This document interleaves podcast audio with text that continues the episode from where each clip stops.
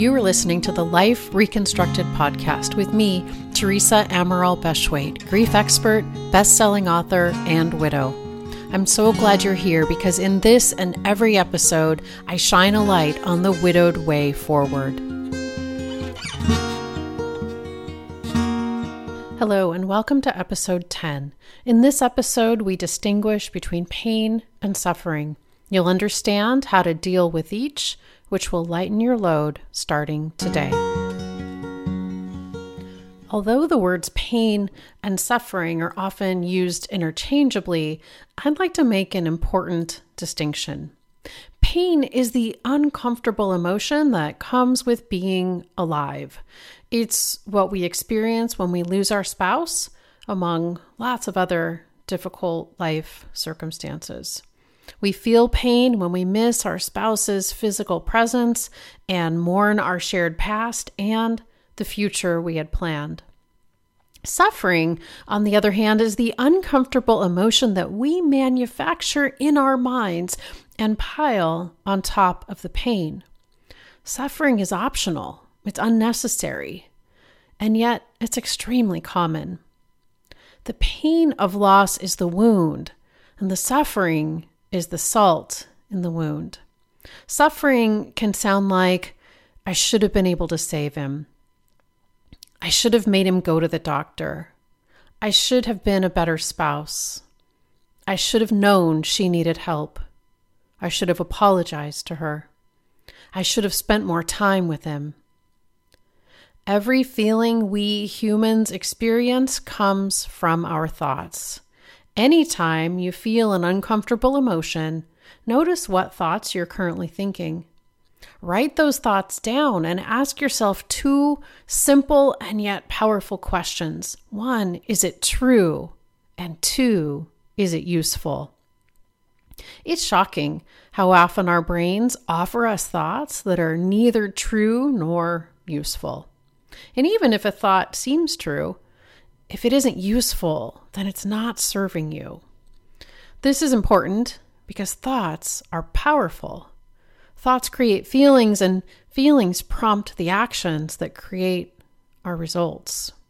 So, our thoughts ultimately create results for better or worse. Thoughts have that much power. So, the two questions is this thought true? And is this thought useful? Will help you distinguish between pain and suffering. If you can answer no to either of those questions, the thought you're thinking, I would guess, is probably creating suffering for you. Now, let's take a closer look at pain.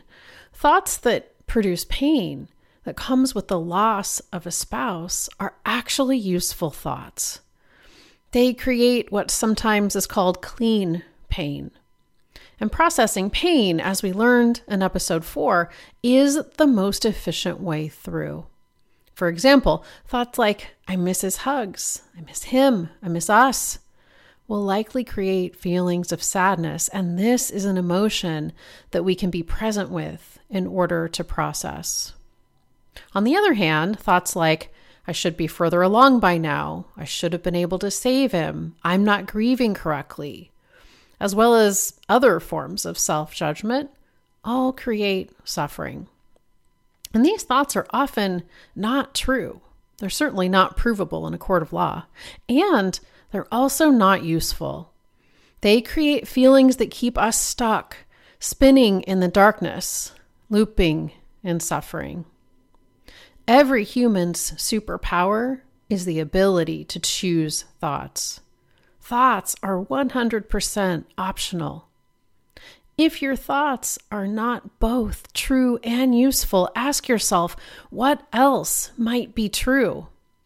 It's entirely possible to direct your brain to select thoughts that ultimately create the results that you seek.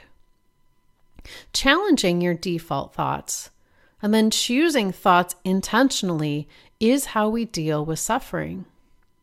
The distinction between pain and suffering is an important waypoint in navigating life after loss.